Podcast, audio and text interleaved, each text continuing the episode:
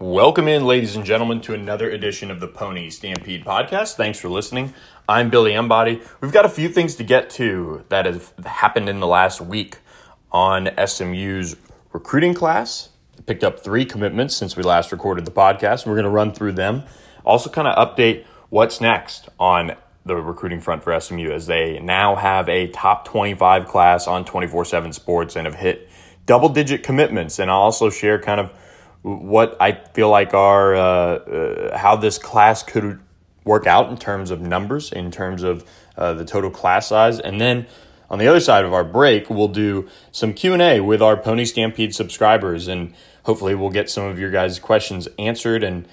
Uh, be able to kind of send you guys into the weekend with a good listen and uh, killing again uh, another 20, 30 minutes or so of uh, quarantine as things do start to open up. But uh, nevertheless, uh, people certainly looking for plenty of uh, things to take their minds off of the fact that we still have no sports.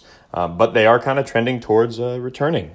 Major League Baseball starting to look at the potential to return, the NHL, the NBA, things like that. So maybe we'll get some more of that outside of golf, uh, which is expected to return in June as well. So without further ado, we're going to jump in and, and look, the big one of the weekend – started almost a week ago, and that was with Dylan Goffney committing on Saturday. The Cypress, Texas Bridgeland wideout is one of the top overall recruits uh, to ever be committed to SMU in the 24 7 sports era. Uh, he's in the top 10 of all time SMU commits. So this is a huge land for SMU. Goffney took unofficial visits to Arizona, Houston, Cal, uh, really got around in the spring where a lot of guys didn't end up getting to do that. So he was very well versed in terms of what he had in front of him as far as a recruiting standpoint. He also visited SMU on a really a private, unofficial visit just before uh, the first dead period hit in February after National Signing Day. He got on campus the weekend before the big Super Bowl party that SMU had. So, look, Goffney for SMU to get him on board and beat out the programs that they did, I mean, kudos to him because he's productive. He's uh, a top 75 overall receiver in the country on the 24 7 Sports Composite, number 60 overall prospect in Texas. He's actually just outside of the top 400 overall prospects nationally. And before he committed to SMU, he was still picking up big offers. Georgia Tech offered, Utah, Indiana, all really uh, during the dead period, uh, he picked up those Power Five offers as well as plenty of other offers from a lot of SMU's AAC uh, conference foes like ECU, Tulane, Memphis, uh, schools like that. So they get Dylan Goffney on board. Again, a really talented prospect that uh, had nearly a thousand yards in back-to-back seasons, but did top the double-digit touchdown mark in both his sophomore and junior year. So uh, SMU is really excited about this one. I, I can tell you, and uh, he's uh, just another wide receiver to get on board, joining Joseph Manjack at that point. Um, before Sunday rolled around, and SMU picked up Dallas Madison wideout Jalen Record, and uh, he's somebody that when we talked to him ahead of his decision, he said straight up, I mean, it was a dream school for him. He took a, a campus tour as a as a child in in second grade and fell in love with SMU from there. And uh, I thought it was funny before I recorded this pod. It was really timely. The Madison football account tweeted out the the players that have come through SMU's program from Madison, and and you look at SMU signing Danny Gray out of Blinn last year, who played at Madison, was one of the best track guys in, in the state of Texas at Madison before going on to Blinn. He signed in the 2020 class. Him and Jaylene are uh, very, very close. And I think that played a big part in getting uh, him on board. Jesse Montgomery, who played uh, for SMU uh, recently, also from Madison, didn't end up having a, a much of a career, but um, you know he was somebody that that SMU signed. And then Shawnbrey McNeal throwing it back uh, to uh, to Shawnbrey, one of uh, really the the early successful running backs for SMU under under June Jones and and and Phil Bennett. Um, so Shawnbrey was was really a uh, you know a, a guy who kind of changed uh, the program from that perspective. Preceded Zach Line in the backfield, um, but um, you know that that Madison pipeline has kind of been good to SMU and and I was talking with Sonny Dykes and we we can't talk about specific recruits, but I do think this is relevant to Jaylene. And he said, you know, when it comes down to it, you can have a great track time, you can do this, you can do that, but there's a lot of great athletes that don't end up being great football players. And you look at Jaylene's production, I think he's kind of like the poster child for what Sonny's talking about.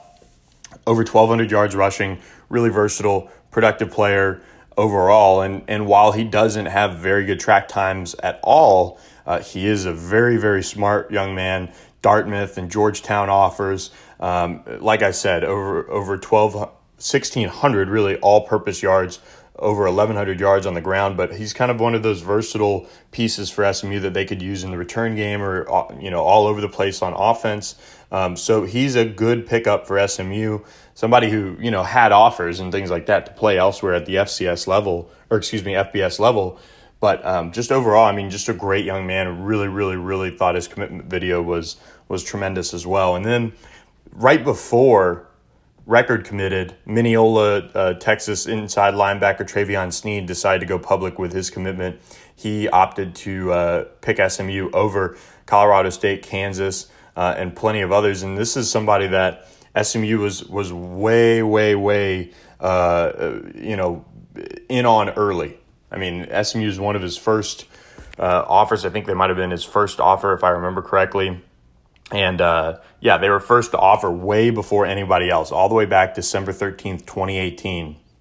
And they had him at camp last summer, um, where, look, I mean, in terms of physically imposing guys, I mean, Travion Sneed is just that. He's, he's a thick inside linebacker, a true inside linebacker, and SMU is thrilled to get him on board, especially after missing on Jackson Bailey. I mean, I think both of those guys are right up at the top of their boards in terms of players they wanted to bring on board. And Sneed was finally ready to go ahead and make his decision. So uh, they got Travion Sneed on board as a much needed defensive addition in the class. Uh, and that was kind of the run on on commitments for SMU uh, to in the last week, and it was a good one. So I think now you look at the class with double digit commitments now, and where can things go? And and if you haven't checked out our story with Sonny Dykes on Pony Stampede, he talked about how SMU really wants to hold about four to five scholarships for transfer players later on uh, in January. So you look at them having 10 guys committed right now. And I think for the most part, all of them are pretty firm in their commitments. I think that's one thing we've seen with SMU under Sonny Dykes, especially in the last two cycles. Uh, we'll see if it holds true in this one, but everyone seems pretty firm in their commitments. So uh, 10 commits on board, all from the high school ranks. I think they can sign 17 to 18 high school players and end up taking those four to five transfers that Sonny Dykes is talking about. I think they will obviously hold out for, for elite players like Camar Wheaton, Savion Byrd, um, and then try to address the receiver position with maybe one to two more players. Uh, and, and I think that can include a tight end, depending on if they get somebody they like at that position. Then you look at offensive line. They haven't gotten an offensive line commitment just yet. They probably want to take two to three in that regard. I mean, you've got guys like Remington Strickland and Ezra Oyatati uh, out there. I really butchered uh, his name, but he's teammates with Camar Wheaton at uh, Garland Lakeview Centennial. He's one of the, the best, uh, really interior linemen in Texas. And then you've got a host of uh, other guys like Jack Leyrer um, Matthew Wyckoff, who they'd love to get, uh, Jacoby Jackson, Joseph Amos. Uh, there's there's a lot of players out there that they're in on that they're recruiting on the interior uh, that they'd love to have, and then with Savion kind of being that that key centerpiece at offensive tackle. So um, you know they they really can be selective after the offensive line class they signed in 2020. And then on the defensive side, I think they want two defensive linemen. Guys stand out to me like Stone Ebby and Braylon Jackson, and then maybe seeing if they can address defensive end with a transfer. I think. I think they want to add another true linebacker potentially. Uh, they'll have to kind of watch it in terms of who they pick up in the transfer market and things like that. And then they want two corners. I think one high school, one one junior college, or one transfer. However they get that is how that'll go. And then you've got two safeties committed.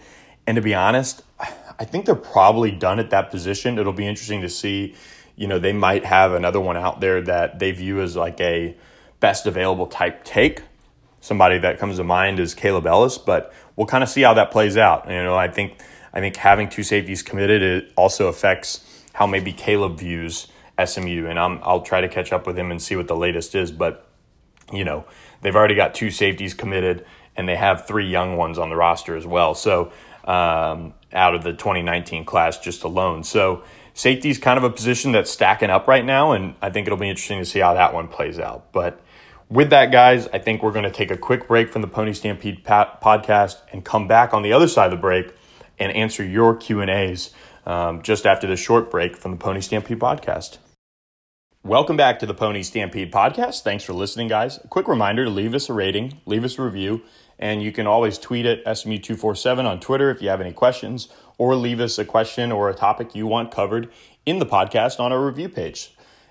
And a quick thank you goes out to everybody that have that has subscribed to, the, to Pony Stampede in really the last week. I mean, we've just seen a big run of people subscribing, wanting this recruiting news that we've been dishing out. We now have an interview series with Sonny Dykes coming up. So there's a ton to you know read on Pony Stampede and I encourage you guys to check that out. You can do it monthly, you can do it annually. Doesn't really matter. Either way, we've seen a huge run of subscriptions which honestly is is surprising to me during this time. I mean, a lot of people are trying to, you know, keep an eye on what they're spending with with how everything's going in the coronavirus. But look, really appreciative of everybody jumping on board the site, and I can tell you, I mean, I'm biased, but a lot of people are saying it's worth it. So check us out. Consider us for a subscription if you're just a podcast listener right now.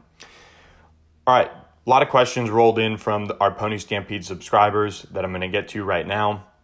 And I want to start with kind of some of the team things uh, that people have asked. And, and one of those things is Richard Moore's health uh, and how the guys are working out, and, and Kaz Kazadi and how he's working with the program. And look, Richard Moore is one, I, I think, a very key piece if he's able to come back. I would think he's going to be able to come back from what I've heard, but he's going to have to be healthy. But here's something that I think stands out to me is this time off and time away from football, from grinding on the practice field or what have you. And for an older guy like Richard Moore, who's going to be entering a, a sixth season of college football, that's huge. I think the time off, he had the big injury, the torn ACL. This will be critical to maybe giving him some time off from the real pressure of practicing during spring ball or what have you. And hopefully that helps him get healthy for the 2020 season because he is a key cog in that defense. And look, Richard McBride filled in, I think, very, very well over the course of the season after they lost Richard Moore. But still, Richard Moore, big difference maker, and he's going to uh, make a difference if he's able to return. As far as how the guys are working out, Sonny Dykes told me, and we'll have a story on this on the site, hopefully on Friday if I can get done with the about 45 minutes worth of transcribing I have to do from Sonny's interview they've been working out in three groups. There's guys that have full access to gym, have places to go and run, and they can just get after it. And so those guys are kind of being treated like they're in the weight room every day with SMU. And then the other guys that kind of have maybe a few dumbbells or a weight vest, maybe a field only to run in or what have you, those guys are kind of been given a limited workout, which is probably intense, like no doubt, uh, the, the way Kaz runs his weight room but they have to obviously be a little bit, um, you know, they, they have to be flexible. And I think everybody has to be flexible during this time. And uh, every college is dealing with that. There's very few colleges that have all 85 scholarship players with access to a full gym uh, and, and the ability to, to get in that work like you normally would in a college program. So they're doing that. And then they've got guys that have nothing. And I don't know who those players are, but those guys are probably being put through, honestly, probably the hardest workouts because as somebody that does high intensity training with not a lot of weights involved, those are honestly the worst workouts. They're really, really hard. They really get your blood uh, pressure and your and your uh, you know your calories burning and and your heart rate up.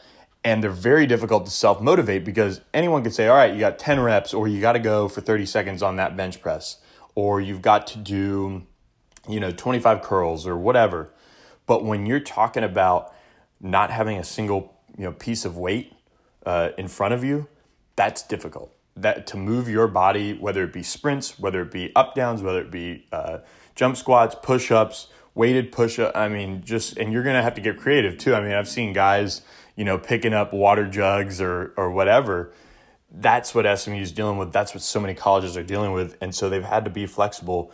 Um, but I mean, it's it's anything you can imagine. Uh, these guys are trying to do to stay in shape. They're doing. I think the big key is is they've really stressed actual conditioning. So the running, trying to keep guys' weights down uh, and stay in shape so that they don't, you know, fold. I think in that sense uh, when they do get them back, and then um, as far as uh, as far as SMU's season and kind of how this thing's going to go, I have no idea how this could look depending on which states are open, depending on which you know universities are playing football in terms of what the stadiums look like. I really don't know um, because this is unprecedented, guys. So when I get asked about what will the season look like, honestly, I think they're going to have one. I think it's going to be a full season. Beyond that, I don't have any idea.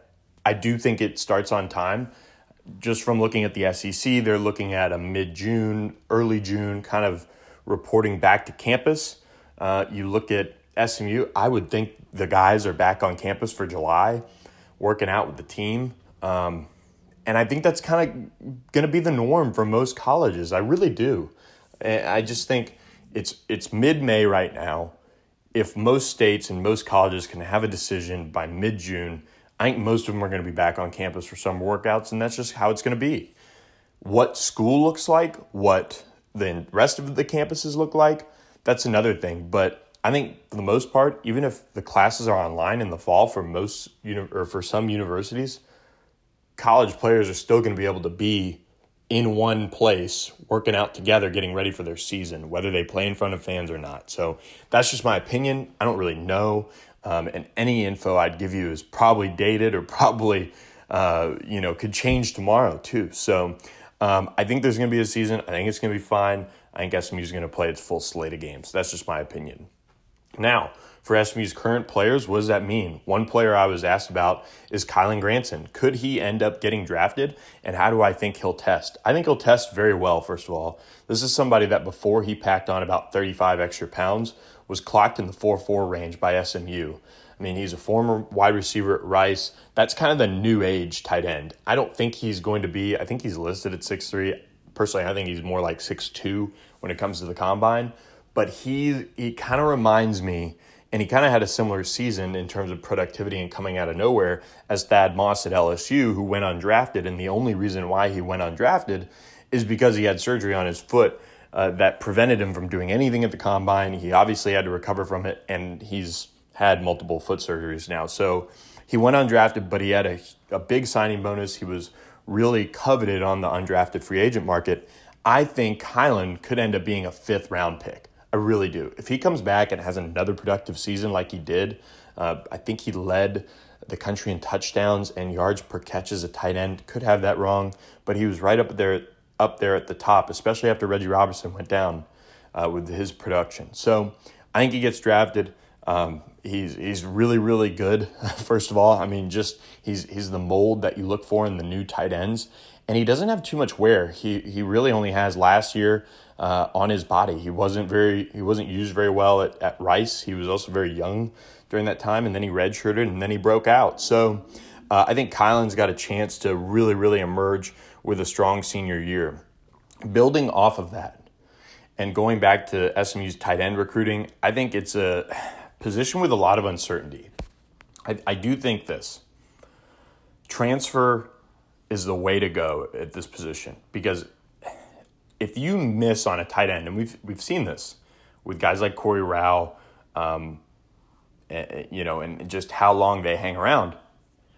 If you miss on a tight end, it hurts you more than anything because you then have that player on your roster doing nothing for four years, for four or five years. And with SMU, they can go out and get so many transfers that are big, strong, ready to roll. I mean, look at you know Kedrick James. I mean, that's a tight end room that when he got to campus, it had Kylen Granson that they thought was going to be great. It had a senior uh, in Ryan Becker, and he played a ton. Ben Redding is somebody they're really high on. you look at that group, and then you add in some of the other guys that they had there from a depth pers- uh, perspective, like Tommy McIntyre, players like that. It's a crowded room, but they still got Kedrick James, and regardless of if he wanted to go go close to home, still you can get tight ends off the transfer market in a big way, and I think that's what if they miss on some of their other tight end targets, they'll address with a transfer. That's just my opinion. I think it's the way to go. Um, and it's a position that you minimize a lot of risk by doing it that way. Now, um, some of the stretch prospects that SMU is going after. Here's kind of my group right now that is a stretch. And I don't consider Camar Wheaton and Savion Bird, Byrd stretches. Those guys have shown interest. They've visited multiple times. Uh, they have a lot of connections as a staff. They're in it for those guys. Do they land both? We'll see. I think they land Savion, Savion at the very least. Stretch players right now include Deuce Harmon, four-star corner, who's you know trended to Texas A&M. I think the recruitment's generally a little bit op- more open than that. Um, he could end up you know going somewhere like a Texas, like a Mississippi State, a few other places. I think right now uh, another stretch prospect that's really garnering a lot of attention is Ketron Jackson, the Royse City wide receiver. He's top 150 overall prospect in the country. Told me that SMU is going to probably be a school that he has to get to after his um, after his uh, after the dead period is over.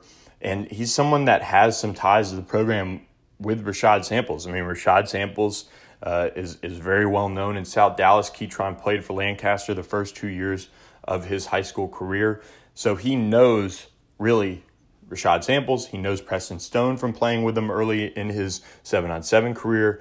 Those are a couple guys uh, that that stand out to me. Another one is Byron Murphy, the DeSoto defensive tackle. He's somebody that has some big time offers. Could they end up getting him somehow?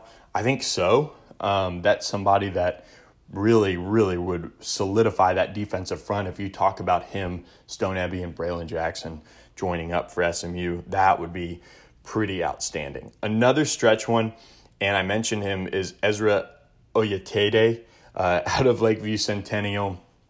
Really has some some some high end offers.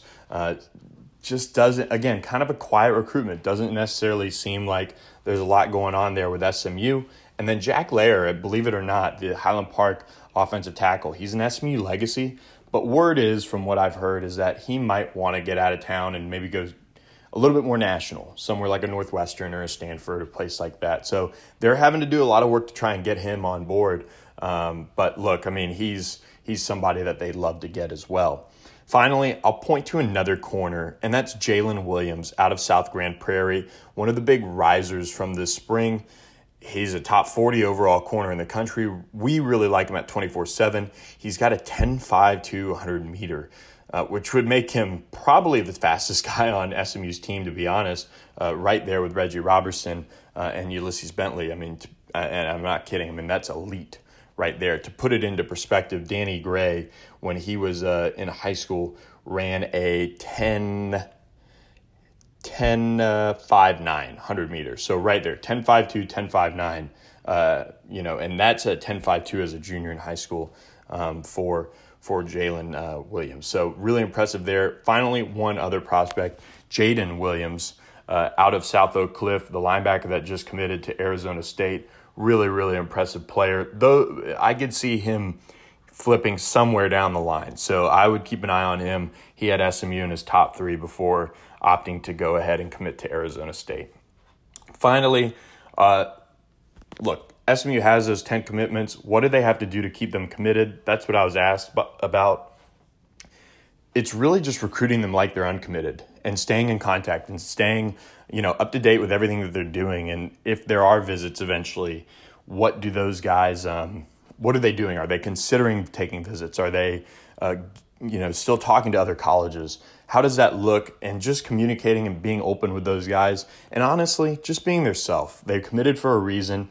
The staff just has to keep doing what they're doing with those guys, keep getting them to campus, letting them know the door's open whenever they want, and also setting expectations too. If you're Joseph Manjack, if you're uh, Jalen Record to an extent, um, and if you're um, if you're Dylan Goffney, you've got to set the expectation hey, we might take another one or two receivers. You know, they got TQ Jackson. I'm sure they told those guys ahead of time that TQ Jackson was coming on board, and, and he's somebody that they expect to contribute and play at a high level. So just really setting the expectations, being honest, and, and making them feel at home. That's what it takes to get them committed, and that's what it takes to keep them committed. Uh, finally, two kind of, you know, fun questions more than anything. And that's uh, would you say SMU is the most interesting group of five to cover right now? Or is similar ish stuff going on at others? I think between Boise State being kind of a perennial successful team, I think Memphis with the basketball team, Penny Hardaway, with the football team, you know, having so much success, going to the Cotton Bowl last year. UCF has been UCF for a while. Cincinnati is is really kind of on the verge of being, you know, I think that team that can get back to a group of five, uh, you know, be the playoff team uh, for the group of five. I mean, they've had success at a high level. Right now, in terms of most interesting, I would, I would think it's SMU, especially on the football side, just kind of where they're going, where they're headed. But there's still that national buzz around Memphis. There's still that national buzz around Cincinnati and Luke Fickell, especially with the way he was pursued in the offseason by a couple coaching uh, opportunities. So I, I think SMU is right there, but there are other programs that are just, you know, at that level of, of intense intrigue and intense uh, success uh, on the football field. Finally, where does boulevarding rank with other tailgating experiences? Well, good question. I think it's right there at the top. I mean, like part of that is when you're in college, that that gives you a totally different perspective on it instead of kind of going around and seeing other tailgating experiences as you work or in the very rare instances where I've been able to, you know, be a fan since getting out of college. So, I'll give the Boulevard the nod right now, but there's also very different tailgating experiences other that are elsewhere that are right up there at the top. I mean, I think I think Alabama's there. I think their quad's good. I think having all the fraternity houses and everything like that, and having the strip right there in Tuscaloosa is pretty strong uh, from a game day atmosphere. I think Baton Rouge. I mean, when you talk about the food, I think the I think LSU kind of blows everybody else out of the water. Uh, I mean, between gumbo, jambalaya, anything on the grill that anyone's cooking up. I mean, that is elite, elite, elite. There's obviously the the passion of those fan bases are on another level, um, in my opinion. Just with all they pour into the tailgates. Um, I mean, you look at the RVs rolling into town at you know Wednesday if it's a huge game, Thursday if it's an SEC game. Uh, it, it's uh, it's on another level. So I think Texas A&M is rough. It's really kind of just a dirt field um, but they're very welcoming, I think. Um, Oklahoma, very similar to that, kind of just spread out, but everyone's pretty pretty nice up there. Good tailgating. Um, they're kind of similar to that, you know, that passion level. I'm trying to think where else TCU was, you know, fine. Uh, it's more of a parking lot, which makes it pretty unbearable when it comes to you know the heat in September.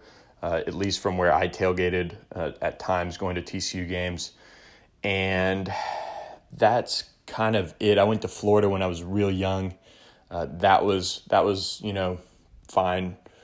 And other than that, I've got I still got a lot of schools I've got to get to on on my list. I've got to get to Auburn, Ole Miss, uh, Georgia. Those are a few that I really want to get to and check out. Clemson down the line. LSU plays there, I think, in like 2026 or something like that. Uh, so I've got that one circled for sure. But other than that, uh, I think SMU still takes a cake in terms of like quality and you know just being kind of high end and things like that. But I mean, food, you know, I got to give it to LSU. I mean, they got they got that down pat. So, um, but with that, guys, think we've rambled on long enough. Hope everybody has a great weekend.